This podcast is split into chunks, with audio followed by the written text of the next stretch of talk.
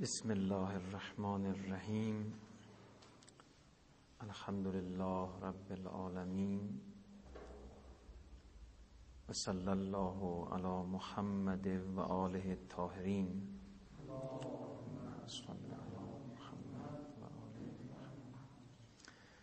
خب بحثمون رسیده بود به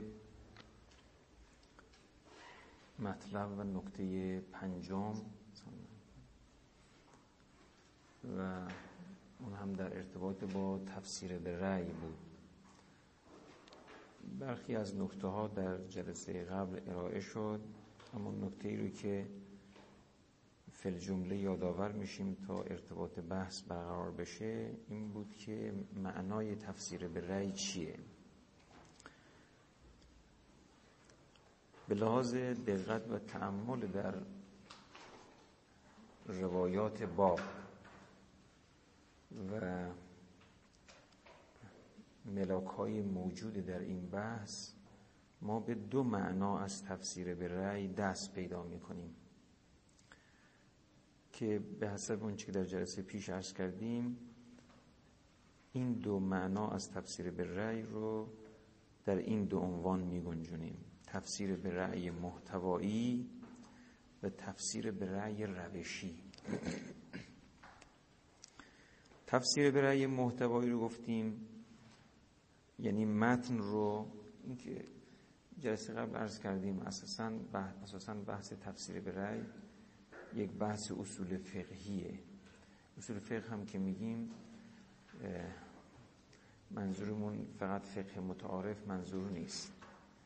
اساسا مباحث زبانشناسانه. تفسیر به رأی جزو مباحث زبانشناسانه است. و القاعده در دانشهای حوزوی با تو اصول فقه بحث بشه. ولی خب عرض کردیم متاسفانه این بحث تر نمیشه. اصلا اختصاصی مسئله قرآن نداره. اختصاصی مسئله قرآن نداره.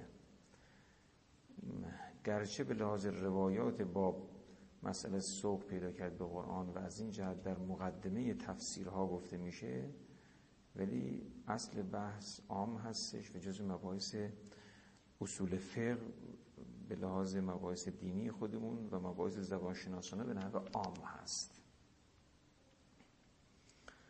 خب تفسیر به رأی محتوایی یعنی متن رو متن که میگیم چه مکتوبش چه ملفوظش فرقی نداره. یه تعمیمی بعدا خواهیم داد راجع به تفسیر به رأی در تکوین که با توجه به اون تعمیمی که بعدا میدیم متن مورد مطالعه بیشتر گسترش پیدا می‌کنه. یعنی متن ممکنه که تکوین باشه و داریم تفسیرش می‌کنیم. ممکنه که لفظ باشه. آره، لفظ چه مکتوب باشه چه ملفوظ باشه. در همه این صورت ها محل بحث ما هست. حالا تفسیر به رأی محتوایی یعنی این که ما متن رو با محوریت رأی و نظر خودمون معنا بکنیم. بگونه ای که متن رو به طرف معنای مورد نظر سوق بدیم. به تعبیر دقیقتر معنای رو بر این لفظ تحمیل بکنیم. خب راجع به نقد و بررسی این گونه از تفسیر برای جلسه قبل مباحثی تر شد. یک روایتی رو امروز مشاهده می کردم می توانیم در همین فضا تر کنیم. روایتی رو از پیامبر گرامی اسلام صلی الله علیه و آله و سلم نقل کردن که مضمونش این هست. حضرت فرمودن من فسر القرآن به رأیهی من فسر القرآن به رأیهی فقد افترا علی الله الکذب. هر کسی قرآن رو به رأی خودش تفسیر بکنه بر خداوند افترا و کذب بسته. این نگاه بکنید تفسیر به رأی محتواییه. یعنی لفظ رو و متن رو به طرف رأی و نظر خودش پیش می‌بره و مدعی میشه که لفظ قرآن لفظ الهی چون این معنایی رو داره. توجه کنید اینجا رسول الله میفرمود این دروغه این کذب و افتراعه. یعنی لفظ معنای خاص خودش رو داره به حسب اون که در جلسه قبل عرض کردیم در عالم اعتبارات و در جهان اعتبار معتبر که البته یک شخص خاص هم البته نیست معتبر یک طبیعت ثانوی میان لفظ و معنا برقرار کرده. بگونی که لفظ در عالم اعتبار علت معنا میشه. حالا علت که میگیم چه بسا از فضای علت معلول نزدیکتر. چه, فضا، چه بسا از فضای علت معلول هم نزدیکتر باشه. مثل این می نماید که در عالم اعتبار معنا همچون وجودی هستش که بلاز ادبیات فلسفی همچون وجودی هستش که در قالب یک ماهیت پدیدار شده. این وضعیت یعنی ایجاد چنین شکلی در عالم اعتبارات به ما اجازه نمیده که در بستر همون اعتبار ما لفظ رو در معنای دیگه به کار ببریم. اگر به حسب اغراض شخصی به خاطر وجود برخی از مشابهت ها لفظ رو در مراد خودمون به کار ببریم در واقع به متکلم دروغ بستیم به اون کلام دروغ بستیم. چون کلام و متکلم چیز دیگری رو اراده کرده و ما داریم چیز دیگری رو به اون نسبت میدیم. این روایت تقریبا باید بگیم تفسیر به رأی محتوایی رو اشاره داره. من فسر القرآن به رأی فقط افترا علی الله الکذب. جناب محقق نمازی در مستدرک سفینت البهار جلد 8 صفحه 198 این را آورده. خب می‌رسیم به گونه دوم از تفسیر که این اهمیتش بیشتره. تفسیر به رأی روشی.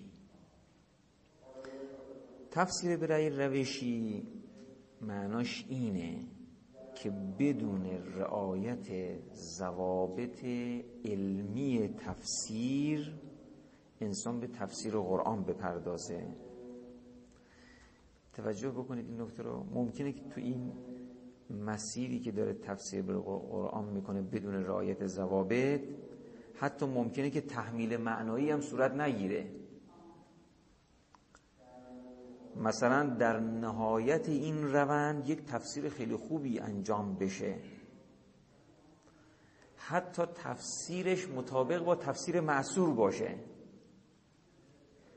مثلا در نهایت کار تفسیری بکنه که ما در روایاتمون مشاهده می‌کنیم. مثلا امیر المؤمنین علی علیه السلام این بیان رو داره یا امام صادق علیه السلام این بیان رو داره. اما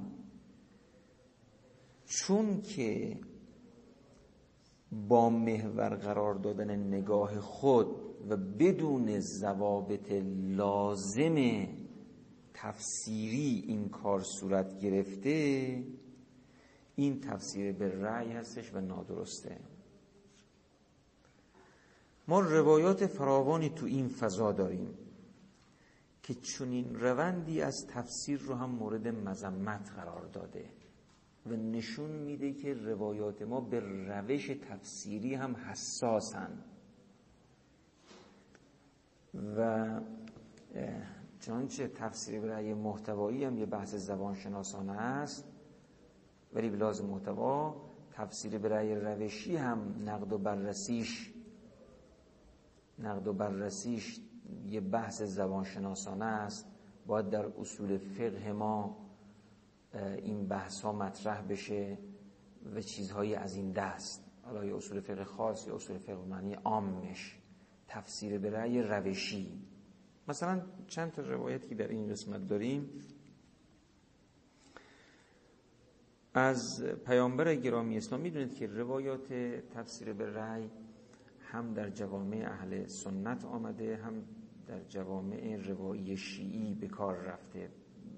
برخی از این روایت های خیلی مشهور در جوامع روایی اهل سنت هست. تا جایی که چون اینا شهرت زیادی پیدا کرد بعضیا گمان کردن این روایات در جوامع شیعی وجود نداره. اینطور نیست. بله این مثلا یکی دو روایت خیلی مشهور در باب چه بسا اشتهار در جوامع اهل سنت داشته باشه ولی ما محتوای مسئله رو به حسب روایات فراوان به های مختلف در جوامع شیعی هم داریم. حالا در هر صورت این روایت رو شما نگاه بکنید از پیامبر گرامی اسلام صلی الله علیه و آله و سلم هست حضرت اینجور میفرمان من فسر القرآن به رعیه فاصاب لم یوجر خیلی مهمه. یعنی در واقع دلالت بسیار واضح داره بر تفسیر به رأی روشی. تفسیر به رأی روشی چی بود؟ تفسیر به رأی روشی یعنی انسان به تفسیر قرآن بپردازه بدون رعایت ضوابط تفسیری. در این مسیر ممکنه که حرف صحیح هم بزنه تفسیر درست هم بکنه. ولی که مورد مذمت روایاته. من فسر القرآن به رعیهی فعصابه این اگه کسی قرآن رو به رأی خودش تفسیر بکنه و درستم بگه. این درستم بگه این دیگه تفسیر به رأی محتوایی تحمیل نمی‌کنه. یعنی لفظ رو با این معنا مقایسه می‌کنی کاملا به هم می‌خوره. کاملا به هم می‌خوره. ولکن چون ضوابط تفسیری رو رعایت نکرد معجور نیستش. من فسر القرآن به رأیی فاصاب لم یوجر لم یوجر می می‌رسیم این یک روایت. در هر صورت مضمون بودن این روند در روایت واضح حتی به حسب همین روایت. باز در روایاتی که تو این بحث میشه مسئله رو پیگیری کرد. مثلا در تفسیر عیاشی از امام صادق علیه السلام نقل می‌کنه من اینا رو از بهار الانوار جلد 89 تو اطراف صفحه 110 قبلش و بعدش نقل می‌کنم. من فسر القرآن برعیهی فاصاب لم یؤجر و این اخطأ کان اسمه علیه.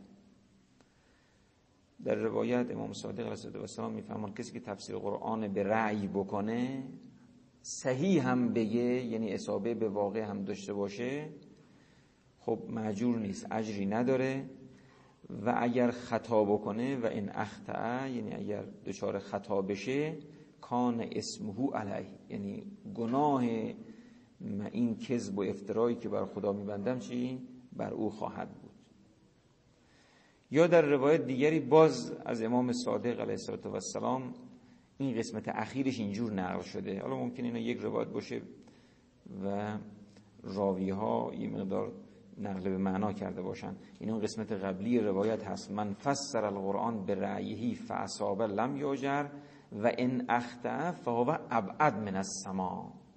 اگه خطا بکنه که خب چقدر از واقعیت دور شده.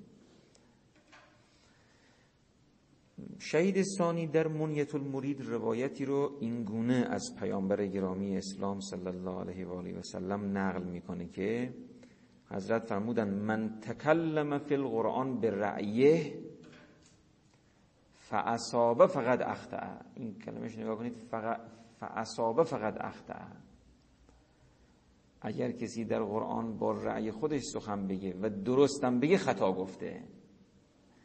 این تعبیر فاصابه فاخطا نشون دنده همین بحث هستش که ما افزون بر تفسیر به رأی محتوایی باید تفسیر به رأی روشی رو هم توجه داشته باشیم حالا در قسمت های دیگری که شروع خواهیم کرد اینجا به تعبیر دوستمون لم یوجر اینها داره. ولی بخشی از روایات تو همین فضا هست. ما می‌خوایم تو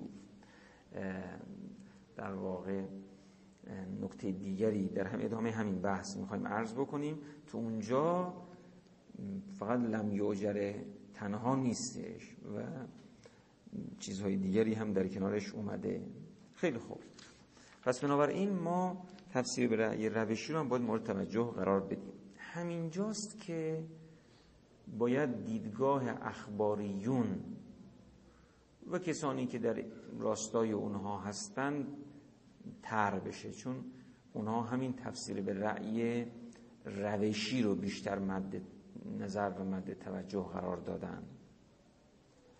خب نگاه اخباری ها در ارتباط با قرآن اساسا به این شکله. دوستان در اصول فقه و اینها خوندن که اساسا قرآن و آیات قرآن و زواهرش برای عموم مردم حجیت نداره. و تنها در صورتی که روایتی بیاد آیه رو معنا بکنه اعتبار پیدا می‌کنه. لذا به لحاظ روشی فقط تفسیر منحصرا روایی جایگاه صحیح تفسیری داره. یه نکته ارز بکنم هر کسی در تفسیر قرآن معتقد باشه تفسیر به رأی یعنی تفسیر غیر معصور این اخباریه.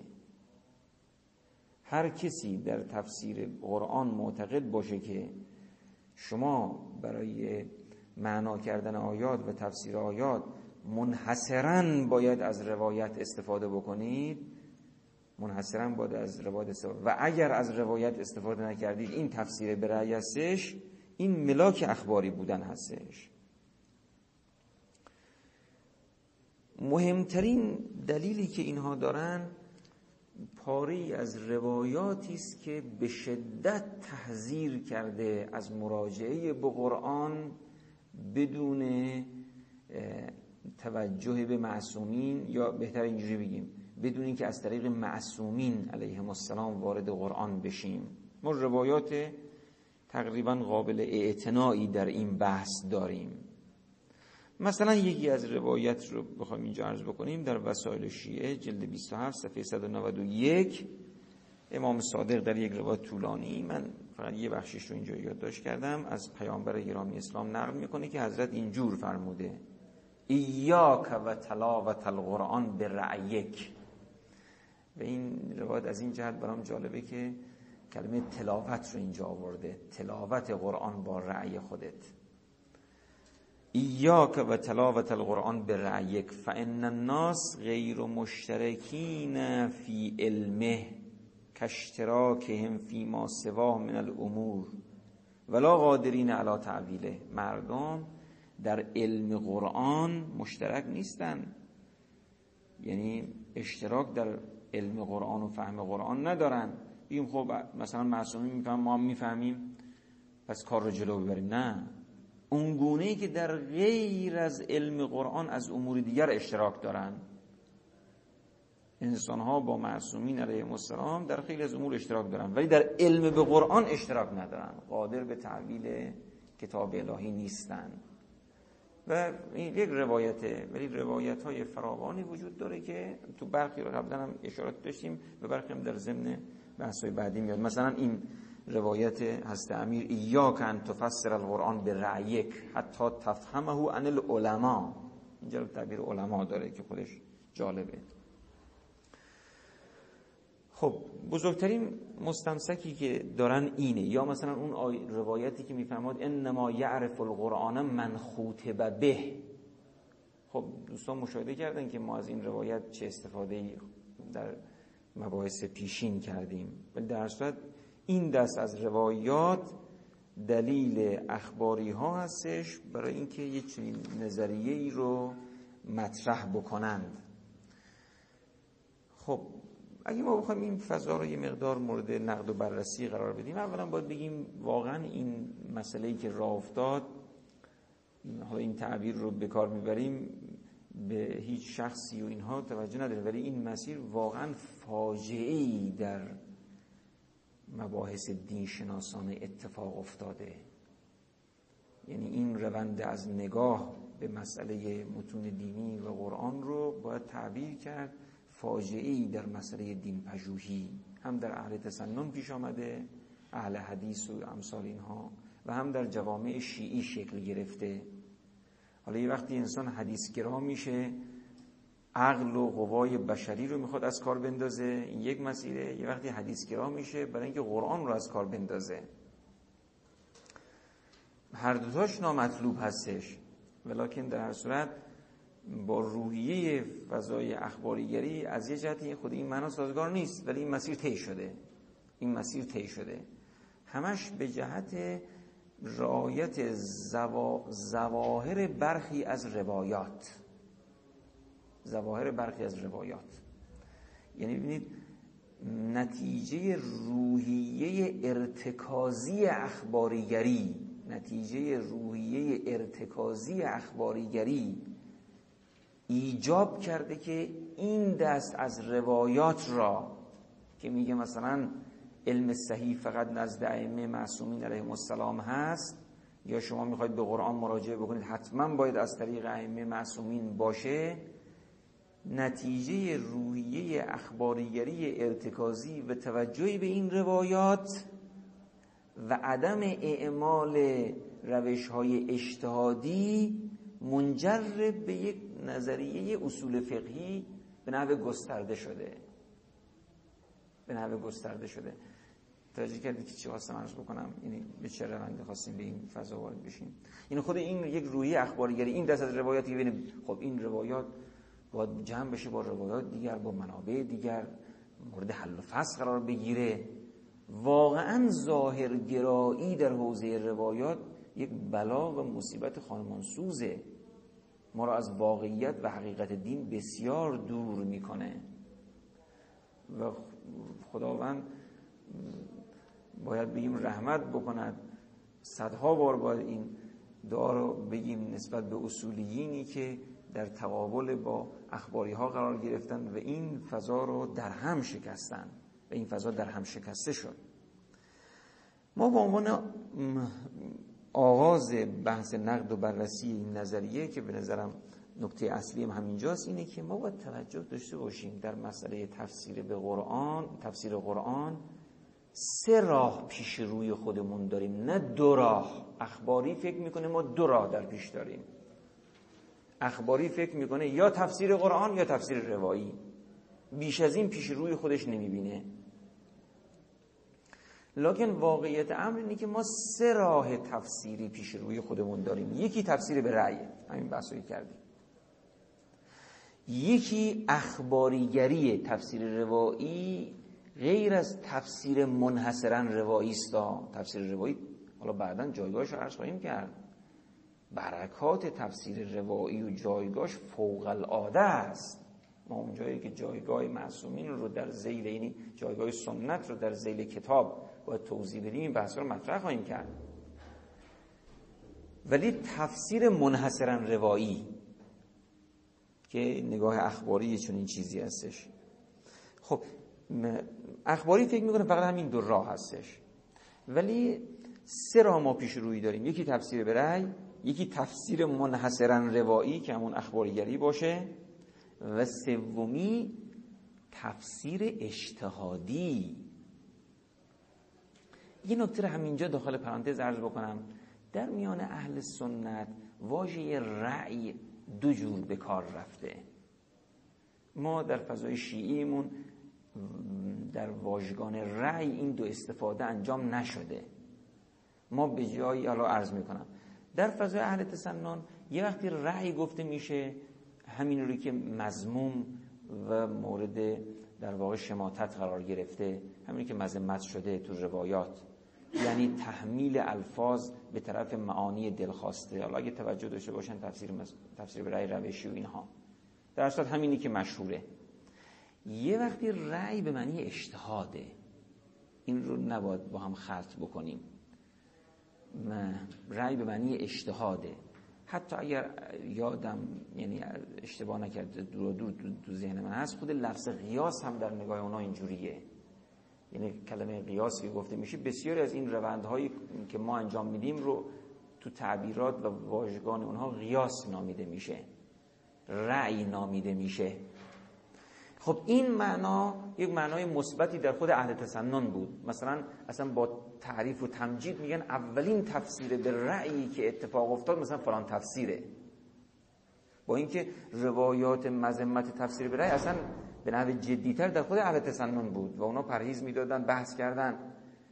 ولی این در واقع اصطلاح دیگره. در فضای شیعی ما این رأی همون اجتهاده. یعنی رعایت همه ضوابط عالمانه متقن و تثبیت شده به حسب اصول فقهی و مباحث زبان شناختی رعایت همه این ضوابط و استخراج معنا از دل یک لفظ. این رو میگن تفسیر اجتهادی فهم اجتهادی. در آیات قرآن بحث استنباط اومده. یستنبتونه علمه الذین یستنبتونه اگر درست گفته باشم. درسته؟ اون آیه بسترش یه جای دیگه است. ولی حتی تو روایات هم یستنبتونه برای فهم قرآن به کار رفته. تو خود اون آیه لعلمه الذین یستنبتونه اصلا بستر بستر دیگریه. این خودش یکی از مصادیق انواع روش های تفسیریه. ولی در اونجا حتی در روایات ما اشعار شده که بحث استنباط رو کشیدن بیرون. و مثلا مستنبتین قرآن مستنبتین از قرآن ائمه معصومین علیهم السلام استنباط قرآن. استنباط همون نوع سوم از روش تفسیری است به نام روش تفسیری اجتهادی روش تفسیری اجتهادی علمی چون تو تعبیرات روایی ما علمی هم اومده. استنباطی اجتهادی علمی. عرض در میان اهل تسنن گاهی اوقات تفسیر به رأی منظور همینه. منظور از تفسیر به رأی همینه. تقریبا همه علمای بنام شیعه اونایی که تو فضای اجتهاد و اینها بودند از مثلا شما شیخ توسی بگیر مرحوم تبرسی بگیر محقق اردبیلی بگیرید از قدما از متوسطین بلاس تاریخی از متأخرین همه این آقایون غیر از اون کسان رو که فضای اخباری داشتن از میان بزرگان یا از میان غیر معروف ها همشون تقریبا نگاه اخباریون. و پذیرش تفسیر منحصرا روایی و رد بقیه گونه های تفسیری رو مورد نقد و ترد قرار دادن و اون رو مخالف با ظاهر و سریح آیات و روایات فراوان دیگر ما دانستن. و همین هم همین روش و همین بحث هم درسته. در زبدت البیان زبدت البیان یک جلده. مال محقق اردبیلیه و در ارتباط با احکام القرآنه. ولی یک مقدمه خیلی کوتاهی داره.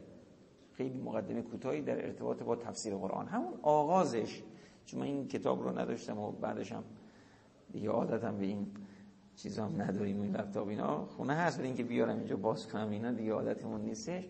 می‌خواستم متن رو بخونم. ولی در اصل اونجا این بحث رو داره که میگه مشهور میان طلبه ها یعنی معلوم بود که زمان ایشون هم همین حرفا که فقط تفسیر باید معصور باشه و روایی باشه و اینها مطرح بوده. میگه مشهور بین طلبه ها اینه که تفسیر فقط باید روایی باشه ولی این حرف کاملا نادرسته. و بعد میاد شروع می‌کنه به بحث. و بعد در ادامه فرماشات جناب صاحب مجمع بیان رو نقل می‌کنه که مفصل این نگاه رو مورد نقد قرار داده. و خب عبارت خوبی در اونجا تر شده.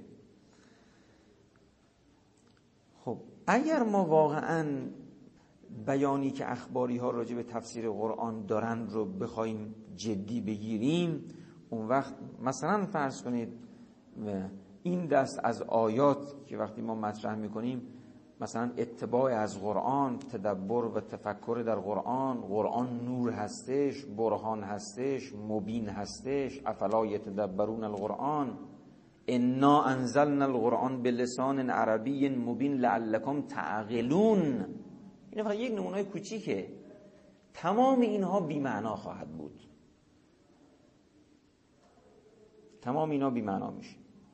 روایات فراوانی که در این باب داریم مثلا داره که فستنتقوه یا القرآن زلول ذو وجوه فهملو علا احسنه تو روایات به ما گفتن روایات رو ارجاع به قرآن بدید. اگر دید موافق بود بپسندید و بگیرید. اگر مخالف بود کنارش بذارید. خب همه این بحث رو متوجه می‌کنیم معناش چیه؟ معناش این هستش که ما می‌تونیم مستقلا و مستقل از روایات به قرآن مراجعه کنیم. بله این مراجعه به قرآن البته در هایی که یک کمی نیاز به مداقه داره باید اجتهادی و ضابطمند باشه. ولی معناش این نیستش که ما اگر روایتی در این قسمت ها نداشته باشیم قابل استفاده نباشه. مرحوم آیت الله خویی در کتاب البیان فکر کنم همین یک جلدم شده البیان فی تفسیر القرآن فکر کنم همین دیگه افزایش پیدا نکرده. این یک جلدم در ارتباط با مقدمات مباحث تفسیری هست. یه مقدار از بحث علوم قرآن اینا هم اومده. تو اونجا صفحه 262 همین بحث تفسیر به رأی رو مطرح می‌کنه. همین دیدگاه در واقع جا افتاده میان علمای شیعه رو طرح می‌کنه. در اونجا یه چند نکته خوبی که داره از جمله اینه که اگر ما نگاه اخباری ها رو قبول بکنیم اساسا چجوری قرآن می‌تونه حجت باشه و برای پیامبر به عنوان احتجاج حساب بشه در مقابل مشرکین و مخاطبین کلام رسول الله این وقتی رسول گرامی اسلام این قرآن برشون نازل شد و عرضه کردن برای کی عرضه کردن؟ برای مردم دیگه. خب اونا ما باید بهشون می‌گفتیم که شما حق دست زدن به قرآن رو ندارید. نمی‌تونید طرف قرآن برید مگر با مراجعه به معصوم؟ اصلا معنا داره چنین سخنی؟ خب حالا مگر چه فرقی من اضافه می‌کنم.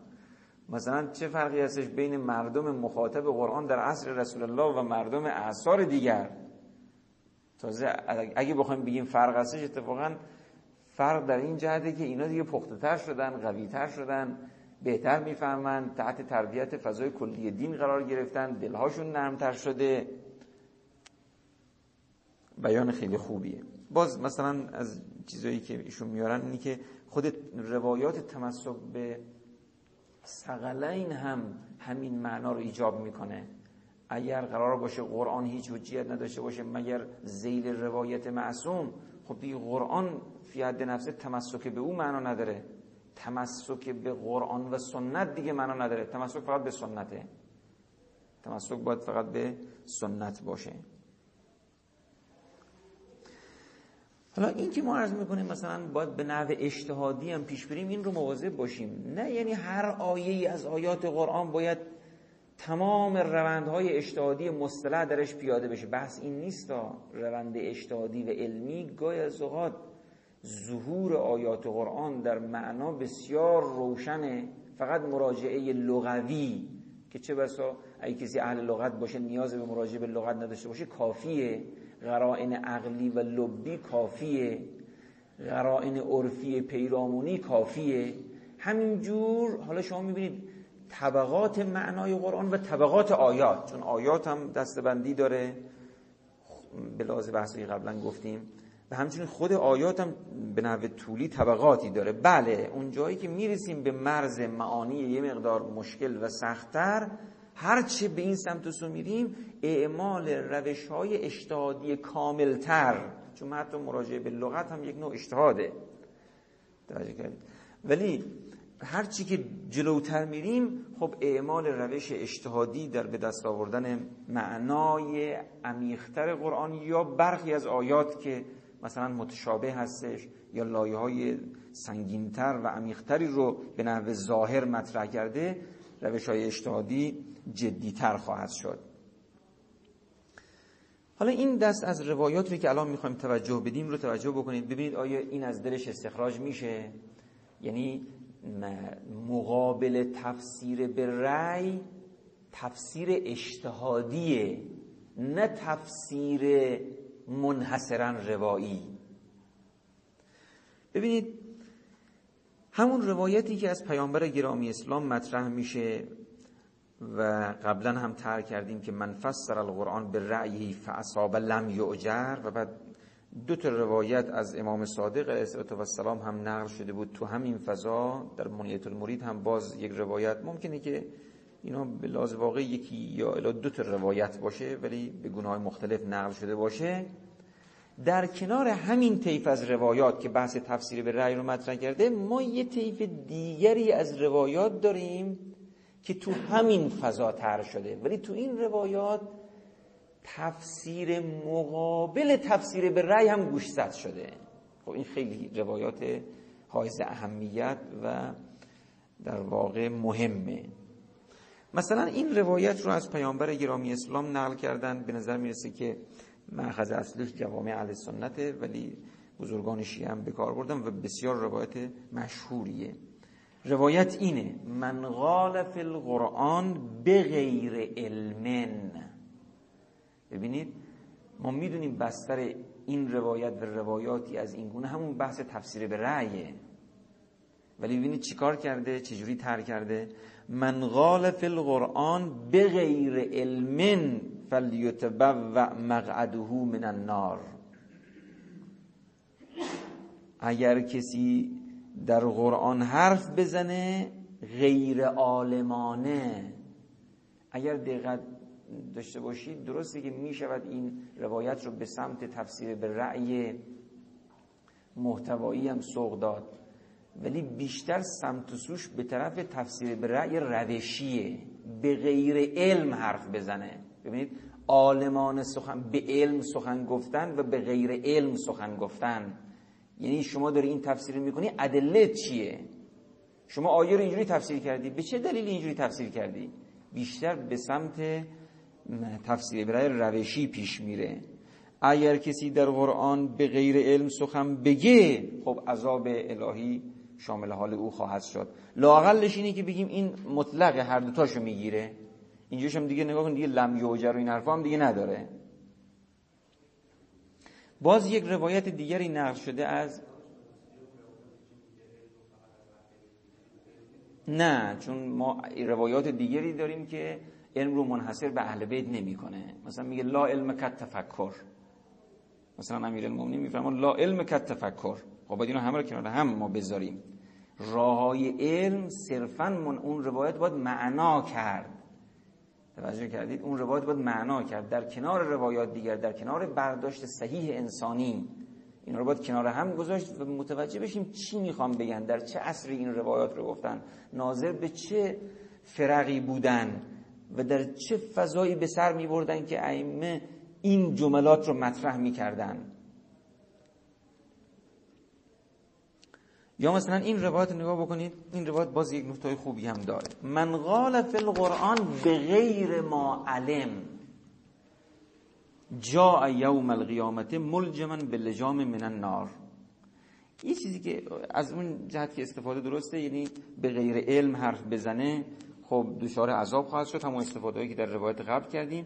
ولی یک نکته توش هست به غیر ما علم یعنی به وسع انسانی مفسر هم توجه شده. به وسع انسانی مفسر هم توجه شده. می‌تونیم استفاده دیگری بکنیم که چون مخاطب قرآن کل انسان ها هستن خود همین روایت می‌تونه بگه به حسب دانشی که شخص مفسر داره می‌تواند دست به تفسیر قرآن ببره. اینا اصول مباحث شده جلسات قبل گفتیم ها. توجه کردید؟ اینکه چرا ما اجازه پیدا می‌کنیم این حرفا رو بزنیم؟ تو جلسات قبل این بحثا رو ترک کردیم. این دست از روایات معنای تفسیر به رأی رو خیلی روشن مطرح می‌کنه و نشون میده که تفسیر مشتهدانه یا مثلا اگر بهتره که به لحاظ همین روایاتی که وجود داره تفسیر علمی تفسیر علمی نه به برداشتی که الان از علم اینا می‌کنن دا تفسیر علمی در مقابل تفسیر به رأی قرار داره.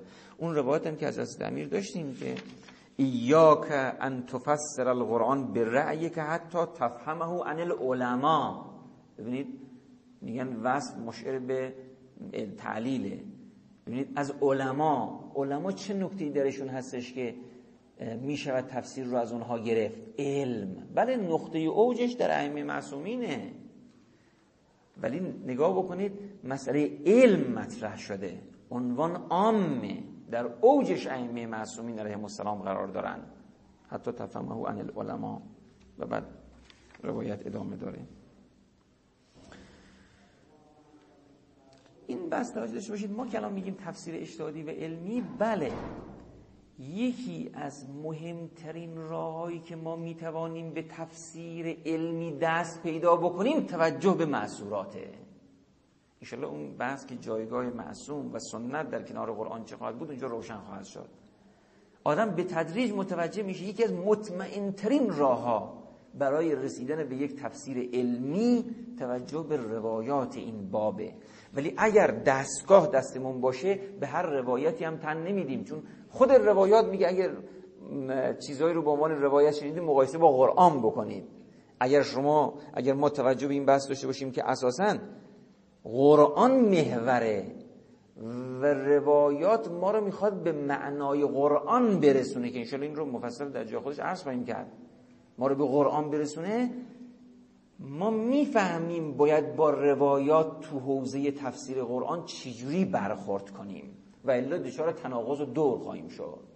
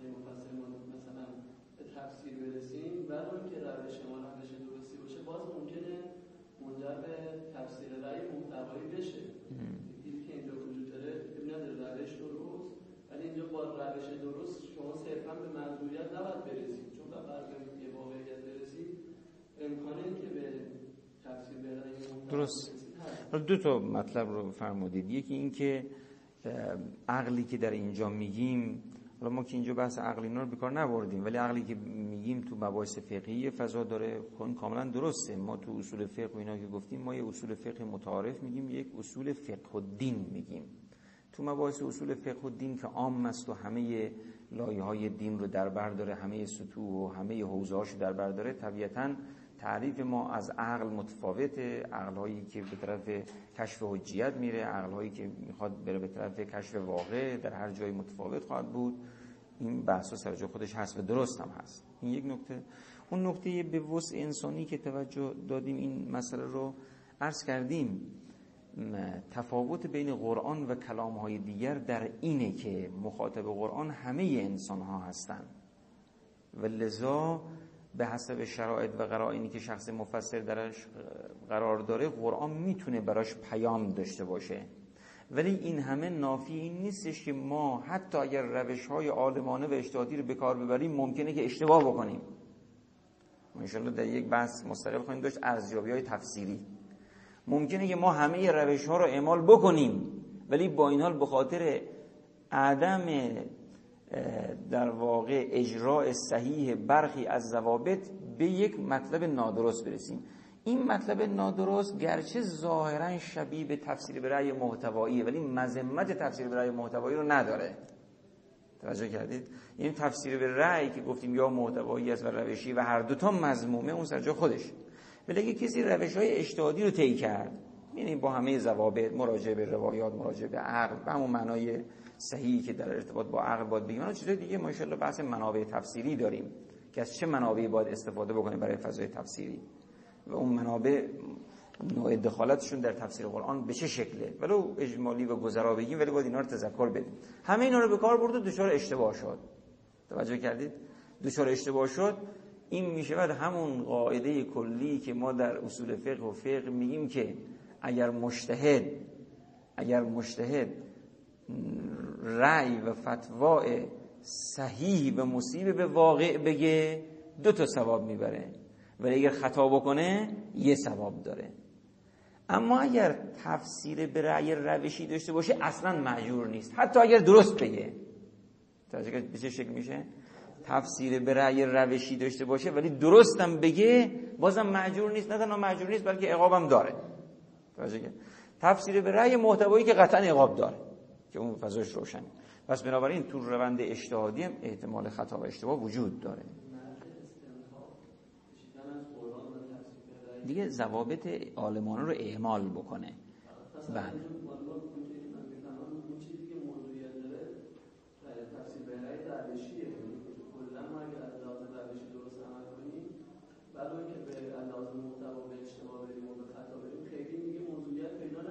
نه تفسیر برای محتوایی هم داریم. تفسیر برای محتوایی یعنی اینکه لفظ این معنا رو تحمل نمی‌کنه شما به زور داری این معنا رو بهش میدی. اصلا بس روش نیست. طرف از روش رو اعمال نمی‌کنه. خیلی واضح.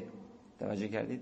یعنی تفسیر به محتوایی گرچه در درون خودش تفسیر به رأی روشی هم داره چون روش رو اعمال نمی‌کنه.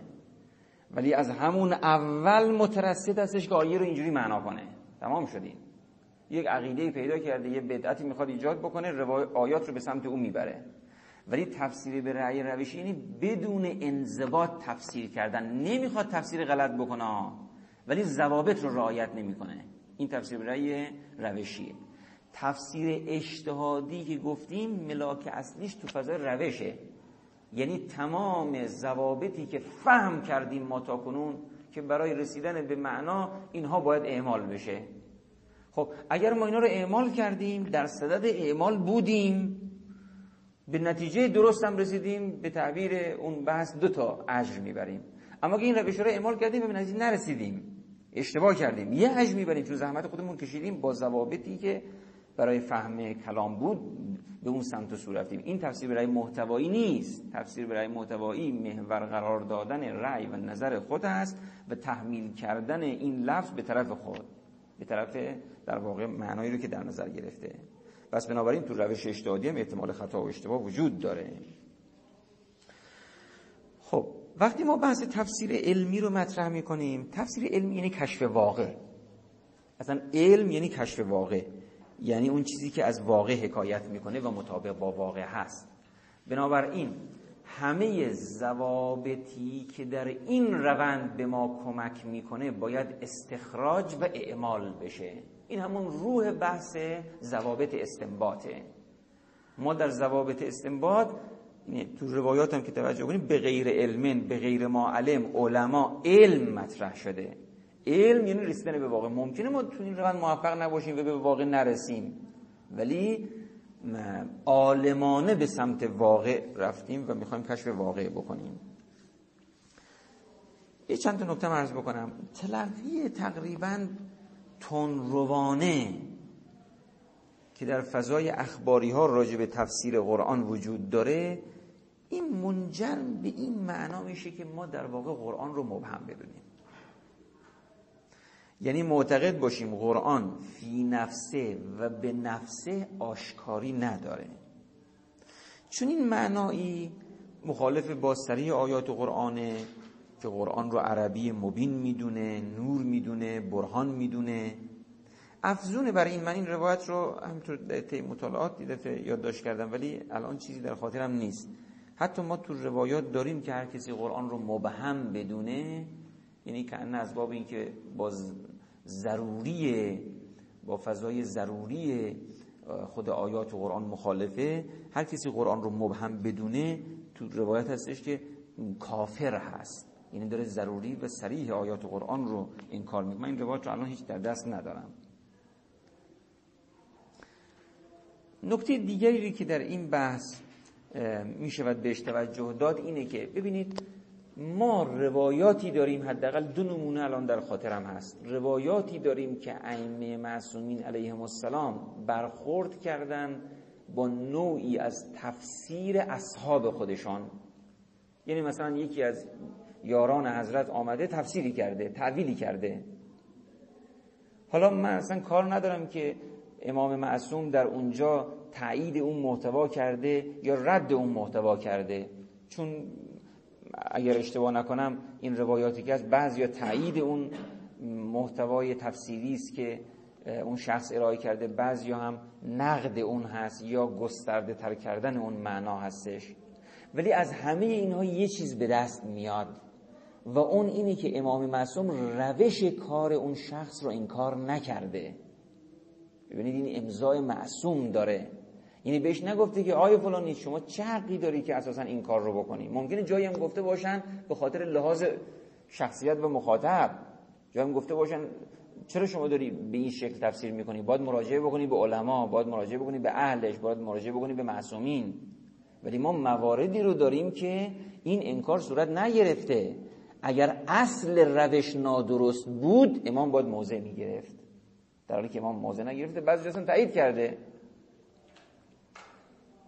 این هم نکته است که می شود بهش توجه کرد. حالا من برخی از روایات اینا رو یادداشت کردم. مثلا یکی از روایاتی که در باب تفسیر به رأی هست اینه. در روایت هست هم شیخ صدوق در امالی صفحه 5 نقل کرده و من از بهار جلد 89 صفحه 107 نقل می‌کنم. در روایت هست ان النبی صلی الله علیه و آله و سلم قال الله جل جلاله. من این روایت در ارتباط با همون جایی که معنای تفسیر به رأی می‌گفتیم می آوردم ولی چون اونجا ننوشته بودم اینجا آوردم دیگه بگیم این رو که از دست نره. روایت از پیامبر گرامی اسلام که بلاز روایت قدسی اینجور میگه قال الله جل جلاله ما آمن بی من فسر به رعیهی کلامی. یعنی کسی که با رأی خودش سخن من رو تفسیر می‌کنه به من ایمان نیاورده. ببینید چه دقتی باید در این روایت اعمال بشه؟ معناش اینه که تو تفسیر به رأی متکلم انکار میشه. اساسا تو تفسیر به رأی متکلم کنار گذاشته میشه. اگر گفته میشه کسی که قرآن رو به, تف... به رأی خودش تفسیر من توجه نکرد. به من ایمان نیارده من حرف دیگری دارم. من بحث دیگری رو می‌خوام مطرح کنم. ایشون آیه رو برده تو معنایی که خودش می‌خواد توجه بده. یه نکته دیگه عرض بکنم و اونم راجع به ارتباط تفسیر برای با تعویله. حالا انشالله ما تو بحث تعویل هم عرض خواهیم کرد. من به حسب تتبعی که داشتم تو فضای روایات فاصله زیادی بین تفسیر و تعویل وجود نداره. فاصله زیادی بین تفسیر و تعویل نیستش. به همین خاطر بحث تفسیر به رأی با تعویل به رأی یک جوره و تو یک وادی حرکت می‌کنه. و لذا روایاتی که ما در ارتباط با تعویل به رأی داریم هم می‌توانیم برای بحث تفسیر به رأی هم بیاریم. مثلا این روایت از امام رضا علیه السلام نقل شده. لا تتعول کتاب الله عز وجل به رأیک فان الله عز وجل یقول و ما یعلم تعویله الا الله و الراسخون فی العلم. لا تتعول کتاب الله به رأیک با رأی خودت کتاب خدا رو تعویل نکن چون تعویل بعد استشهاد می‌کنه به آیه قرآن که تعویل قرآن را خدا و راسخانه در علم. می‌دونی که تو روایات هر دو جورش اومده هم واو عطف دانسته شده هم واو استیناف دانسته شده. هر دوتا هم در جای خودش صحیحه. خب اگر باز بخوایم توجه بدیم مثلا خواسته باشیم اقوال علما رو در ارتباط با تفسیر به رأی ببینیم. من اینایی که نگاه کردم علامه شعرانی در حاشیه بر شرح اصول کافی جلد دو صفحه 125 بیانی راجع به تفسیر به رأی داره که ممکنه که بگیم کمی جای نقد و بررسی داره. مثلا بیانشون اینه جلد دو صفحه 125 بیانشون اینه. یه بحثی راجع به تفسیر به رأی مطرح می‌کنه. خیلی خوب خیلی استوار همه جاش. ولی باز ببینید شما چه قضاوتی دارید. ایشون می‌فهمد و بالجمله ما لا یفهم من القرآن به غیر نقله وجب الرجوع فیها الى النقل اول تفسیر رأی رو معنا می‌کنه دیدگاه اخباریون رو اگر اشتباه نکنم مورد نقد قرار میده میگه اصلا اینجوری نیستش. و بعد سراخر می‌خواد جنبندی بکنه که ما در کجا باید به روایات مراجعه بکنیم. ایشون اینجوری میفرماد. و بالجمله ما لا یفهم من القرآن به غیر نقل وجب الرجوع فیه فیها الى النقل. و ما یفهم منه به غیر نقل فظاهر القرآن مع القرائن حجه و ما لا یفهم من ظاهر اللفظ شیء یجب التوقف فیه او الرجوع الى الخبر المتواتر عن اهل الاسم علیهم السلام. بیان ایشون در ارتباط با تفسیر به رأی چنین چیزیه که میفرماد اون چرا که از قرآن فهمیده نمی شود بدون مراجعه به نقل یا باید درش توقف کرد یا باید در اونجا مراجعه کرد به خبر متواتر. منتون نکته ای که وجود داره چه بسا مد نظرشون نبوده این معنا. نکته ای که وجود داره اینه که آیا ما اصلا چنین مصادیقی داریم که آیاتی از قرآن جز به روایت فهم قابل فهم نباشه یعنی فی حد نفسه آشکار و روشن نباشه؟ بله سطوحی از معنای قرآن این گونه هست. توجه کردید؟ یعنی درائق و ظرائفی در سطوح و لایه های وجود داره که به این شکله. اما ما می‌تونیم بگیم که آیه‌ای در قرآن هستش که ما بدون روایت هیچ نمی‌تونیم به حسب قواعد لفظی و شرایطی که انسان به حسب خودش داره او رو فهم بکنه در هیچ لایه‌ای این چه بسا که جای تعمل داشته باشه و هم با ظاهر آیات و با بحثایی که پیش از این مطرح کردیم هم ممکنه کمی سازگاری نداشته باشه. باز از جاهایی که دوستان می‌تونن پیگیری بکنن فیض کاشانی در صافی در تفسیر صافی قبل از اینکه وارد تفسیر بشه اگر اشتباه نکنم 6 تا مقدمه تر کرده. قبلا هم عرض کردم دو تا از جاهایی رو که به نظر می‌رسه کسی که تفسیر می‌خونه شایسته است رسیم کتاب درسی باشه یا مباحثه بکنه یا حتما مطالعه بکنه یکی مقدمه اتبیان شیخ توسیه با صغر حجمش ولی واقعا استوار صحبت کرده. یکی مقدمه فیض کاشانی بر تفسیر صافیه. مقدمه بسیار خوب و جالبی هست. تو مقدمه پنجم در مقدمه پنجم ایشون بحث تفسیر به رأی رو مطرح می‌کنه. تفسیر به رأی رو مطرح می‌کنه. و خیلی خوب و استوارم این بحث رو به پیش می‌بره. گرچه باز هم تعملاتی درش وجود داره. مثلا یکی از چیزهایی که در اونجا میگه اینه که میفرماد تدبر در آیات قرآن بعد از اینه که آیه را اگر روایتی داشته باشیم در کنار روایت بذاریم و بعد بحث تدبر و تعمل رو شروع کنیم. این به عنوان یک روش مطلوب که خب فراورده های تدبری بیشتر داره و راه رو برای تدبر باز می‌کنه خوبه. ولی اینکه بخوایم بگیم آیه بدون اینکه در کنار روایت باشه قابل تدبر نباشه اگه بخوایم چنین حرف رو بزنیم ممکنه که جای نقد باشه. به حسب فرصتی که داریم این یک نکته رو عرض بکنم و بحثمان راجع به نکته پنجم یعنی تفسیر به رأی تمام بشه. و اون اینه که ما تفسیر به رأی چه تفسیر به رأی محتوایی چه تفسیر به روشی رو راجع به متن گفتیم. یه تذکر عرض کردیم این متن در بد و امر مراد ما متن مکتوب یا ملفوظه. این همین متنهای اعتباری که شکل گرفته. ولی می شود این متن را واقع لحاظ کرد. یعنی متن واقعی این متن تکوین. ما اصلا بحث چون همین بحثایی که الان مطرح می‌کنن هرمونوتیکی که طرح می‌کنن و اینا حالا از این لفظ هم یه مقدار آدم پرهیز داره و اینا. ولی که این بحث های این بحث های تفسیری. بحث های تفسیری یه وقتی تفسیر متونه یه وقتی تفسیر هستیه. یعنی متن تکوینی. لذا ما بحث تفسیر مشتهدانه و تفسیر به رأی رو در ارتباط با فهم خود واقع هم می‌تونیم جریان بدیم. یعنی به تعبیری که آیون به کار می‌برن تکوین کتاب در واقع نظام هستی کتاب تکوینی خداست چنانچه قرآن کتاب تدوینی خداست. خب اگر کتاب تدوینی خدا یا تفسیر به رأی برمیداره یا تفسیر مشتهدانه برمیداره؟ کتاب تکوینی خدا هم یا تفسیر مشتهدانه برمیداره یا تفسیر به رأی درش اعمال میشه. این نکته توجه کنید. تمام علوم تمام علوم در پی تفسیر واقع هستند. اگر ضوابط علمی ویژه هر حوزه اعمال بشه و شما به تفسیر واقع بپردازی این تفسیر مشتهدانه هستش. ولی اگر ضوابط لازم اعمال نشه شما دچار تفسیر به رأی محتوایی یا روشی خواهید شد. مثلا الان در مباحث هستی شناسانه کلان در مباحث هستی شناسانه کلان اعتقاد ما این استش که فلسفه اسلامی تفسیر مشتهدانه داره. ممکنه جایی هم خطا بکنه. تفسیر مشتهدانه داره. به لازم روش به لازم محتوا.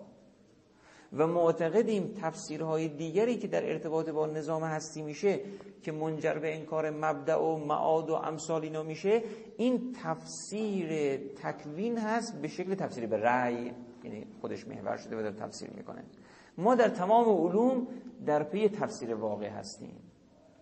البته در خصوصی خود همین بحث مسئله مطالعه تکوین همین مباحثی که دیگه به تدریج داره مطرح میشه به عنوان دانش های دین بنیان یا علم دینی از سوی دین مداران می‌خواد این نکته اعمال بشه که شما مطالعات واقع پژوهی که دارید اگر کاملا شبیه به بحث قرآنه. ما مطالعات قرآن پژوهی که داریم اگر مراجعه به روایات نکنیم میگیم آسیب هایی ممکنه برسه. خیلی کامل نباشه. نتونیم به لایه های عمیق دست پیدا بکنیم. دچار اشتباه و خطا بشیم. و لذا یک روند اجتهادی سنت رو در کنار قرآن می‌ذاره و بعد شروع می‌کند به تفسیر در ارتباط با تفسیر تکوین و نظام هستی هم ما معتقدیم. یعنی تو فضاهای دینی ما معتقد هستیم که اساسا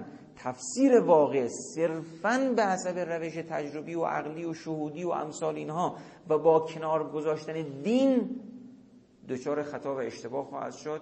یعنی ما الان در بحث اصول فقهیش هستیم. می‌خوایم تثبیت بکنیم که گزاره های دینی باید دخالت بکنه در تفسیر واقع. گزاره های دینی. حالا این نحوه دخالتش یک عملیات کاملا حساب شده اجتهادی لازم داره. نه آمیانه و ساده که فکر کنیم مثلا گزاره ها رو اعمال کنیم یعنی واقع رو شناختیم. اینجوری نه. با همه ضوابط لازم که تمام حد و حدود علمی ویژه اون حوزه هم رعایت بشه.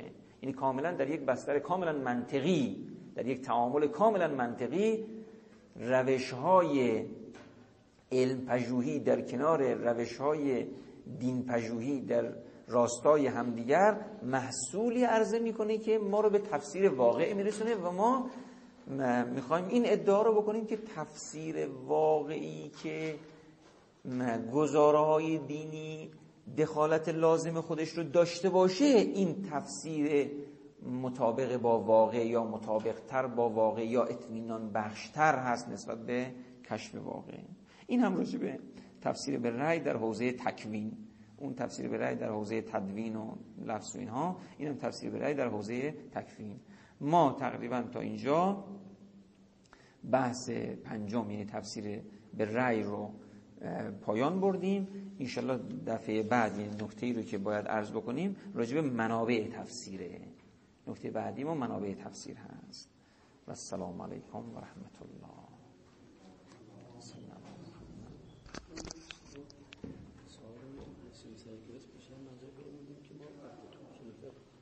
بحث می‌کنیم اصلا ناظر به واقع بحث نمی‌کنیم خیلی اصلا نیازی نداریم صرف معذور بودن و نزد شاعر کافیه چون اون اصول فقه می‌خواد ما رو به تکلیف برسونه. همون اینجا ما اینجا اصول فقهی که اینجا میگیم عامه اینا می‌دونم که مثلا اینجا عقلی که استفاده می‌کنیم فقط این عقل فلسفی که اینجا داریم ازش استفاده فقط این نیست هر جور همه بله عقل ولی ما دیگه مثلا فرض کنید خود فلسفه به ما و فلسفه اصلا هیچ چیزی انتصاب نمیده. میگه من واقعا رو اینطوری می‌فهمم به عنوان عقل آزاد روش شمدین تایید می‌کنه مشکلی هم نیست. ولی ما مشکلی که تو تفسیر داریم تو بحث انتصاب دادن این این رأی و محتوایی که ما به دست میاریم به قرآنه. یعنی ما می‌خوایم بگیم قرآن اینو میگه. مشکل به وجود میاد. یعنی وسع دانشی مفسر وقتی پاش وسط میاد روش درست. دینم اینو تایید می‌کنه. ولی مرحله آخر شما ممکنه به خاطر وسع دانشیتون یا خطاهایی که تو این زمینه دارید چیزی که دارید انتصاب می‌دید به قرآن این اینجا محل خدش است. که نمیشه. چه می‌تونیم. انتصاب داد که بگیم قرآن اینو چرا؟ قطعا می‌تونیم بگیم. به خاطر اینکه ما ضوابط رعایت کردیم. شما لفظ گفتی چیز دیگه که نگفتی که. اصلا خطایی که بعد با من صحبت کردی هم ضوابط فقط بحث تفسیر روایی که نیستش که. یعنی من می‌تونم استناد بدم چرا چون شما این حرف زدی و این حرف پیوند ذاتی با این معانی خورده. خطایی که بعدا اینجا مخرج میشه چی رو میرسونه میشه که. فهم من از این اشتباه بوده بله. دیگه. خب باشه دیگه. چه این مشکلی وجود داره؟ دادنش خب بعد می‌فهمی نسبت اشتباه بوده دیگه. اول من حجت دارم برای اینکه این انتصاب رو میدم. بعد می‌فهمم که اشتباه کردم. تمام حرف جنس این حجت با جنس حجتی که ما توی اصول فقه نه تو بحث انتصاب یکیه. تو بحث انتصاب یکیه. می‌خوای بگی دین این رو میگه یک جوره. من اینجا ناظر این ور ناظر به اینم که تکلیف خودم بدونم. عمل کردن خودم نسبت به شارع بدونم. نه تو بحث. استناد یا به دین شارع اینو می‌خواد نه. تو بحث استناد به دین هر دوش یک جوره. یعنی شما ضوابط رو که رعایت کنی می‌تونی استناد به دین بدی. توجه کردی؟ پس مرز دقیق استنتاق با تفسیر برای محتوایی چیه؟ به نظرم این خیلی مثلا چیز دور از ذهنیه که بگیم که این طرف همینطوری بیاد.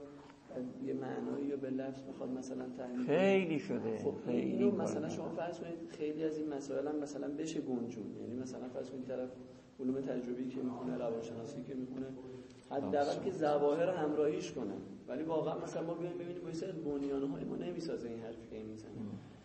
صرف این نیستش که بگیم این لفظ این معنا فقط نمیده. ضابطه علمی. فقط این نیست که این لفظ با این بسازه با روح شریعت با سازگار باشه. روند اجتهادی اینا رو اعمال می‌کنه. فقط این که نیستش که. خب من میگم مثلا من یه- استنتاج کرده به این روش هم درست بوده. نه نه روش درست نیست. چون مثلا من وقتی حرف می‌زنم شاید یه حرف پیروز زده باشم. فقط این نیستش که پیوند ذاتی خورده تمام شده که. این یکیشه.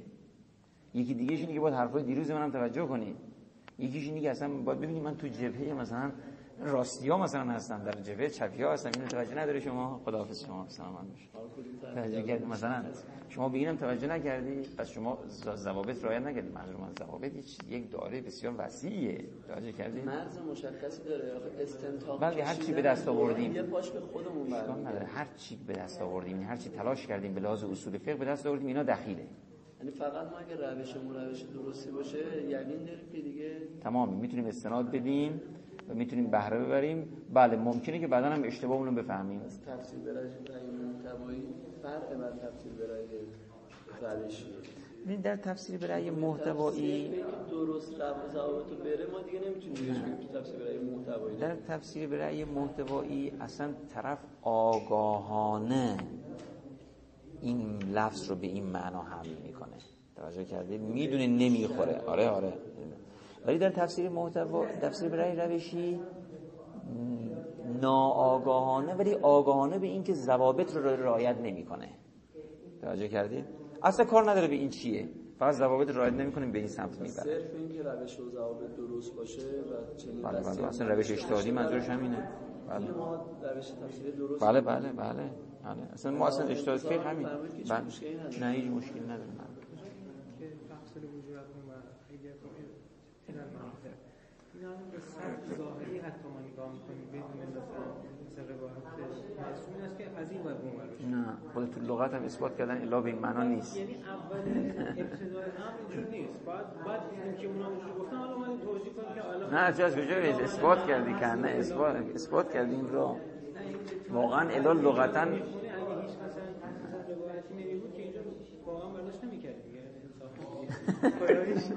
که انصافا اینجا نمی‌کردیم بعد که دیدیم مثلا روایتشون هست گفتیم که حالا مثلا مثلا لغت هم که نگاه می‌کنیم نه خب چه استفاده این که می‌خوای؟ بدون مثلا روایتی آیاتی هست که حتی همین سطح ظاهری نه همینجا بیه فرض اصلا روایتی نبود.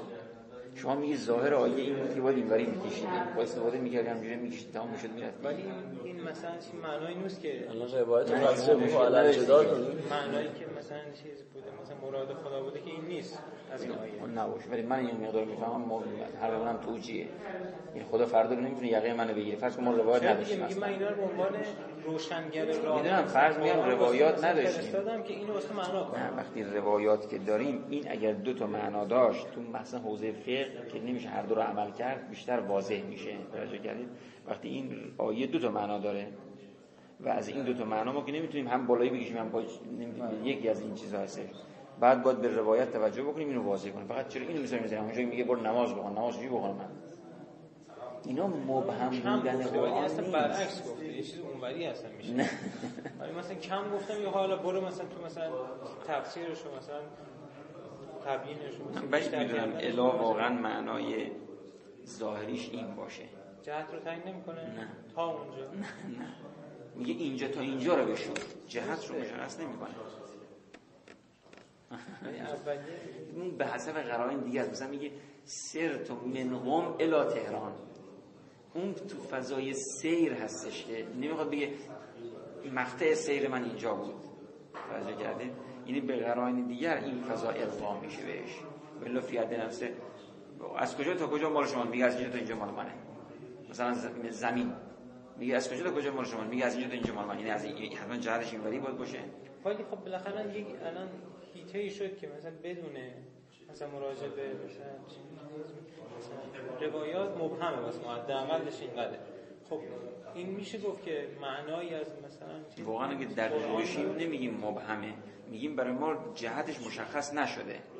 فوقش اینه که بگیم یا اینوری بشور یا اونوری بشور مثلا اگر نبود روایت می‌گفتیم مختاری هر طرف می‌خوای بشوری بشور توجه کرد اینجوری استفاده می‌کرد. اگه روایت رو توجه نمی‌کردیم اینها یا روایت مثلا نداشتیم و اینها. ولی روایت مشخص کرده که اینجوری بشورید شما. تازه می‌دونید که خیلی از چیزها رو اصلا قرآن نگفته روایت میگه. این از جمله اوناست. تا اینجاشو گفته بقیه‌شو نگفته. بقیه درسته این مثل بقیه است. این مثل بقیه است. به خاطر اینکه شما می‌تونستی هر دو جور بشوری مشخص نکرده جهتش رو. روایت اومده جهتش رو مشخص کرده. یه جمله فرمودید. فرمودید که لفظ تو عالم اعتبار شبیه علت میمونه یعنی علت برای معنا. آره علت بعد گفتم علت مواظب باشید. یعنی یه جمله دیگه هم بعدش گفتید یه خورده جور بعد فرمودید که معنا مثل یه وجودی میمونه که تو قالب ماهیت خودم داره. توجه داشتم. یه چیزی هم گفتم گفتم که حتی بهتره که علیت به اون معنای چیزش نگیم. اینجوری بگیم بهتره. توجه کردید چی؟ اونجا گفتم یعنی گفتم آره. خودم توجه کردم که علت و معلول بگیم این علامت به مغایرته. ولی لفظ و مفهوم خیلی به هم نزدیکه. اصلا روح لفظ رو میگن معناست. خیلی قشنگه. لفظ فانیه در معناست هست که مثلا چیستی اون معنا رو مشخص می‌کنه لفظ مس- مس- مس- از یک غالب نمی‌خوام بگم اونجوری توجه کردید. یعنی کردن مثل ماهیت وجود میمونه. یعنی غالب اون وجوده. اگه این معنا بخواد بروز لفظی داشته باشه اینجوری بروز می‌کنه. توجه کردید؟ مثل, مثل این میمونه. بحث وجود ماهیت نیست تا واسه تشریح بکنم. چون این بحث رو دارن. مثل اینکه تو روایت باشه روح معناست. تبیین کردن مثل اینکه راجع به حضور خدا در اشیا گفتن مثل حضور معنا در لفظ. خیلی جالب. لفظ روح معناست نه. معنا روح لفظه لفظ. آره.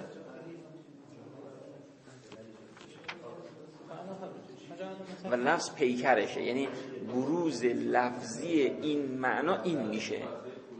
الان مثلا نحوه مراقبه انسی میگه؟ عمل کرده ما با مثلا روایات در تفسیر مثلا قرآن چجوری باید میانیم میانیم این نکته داریم. به اونا نگاه کنیم بعد بیایم مثلا منابع منابع تفسیری که گفتیم یه منبعش می‌شود روایات بعد اونو جدا می‌کنیم به عنوان نکته هفتم جایگاه سنت در کنار قرآن رو توضیح خواهیم داد.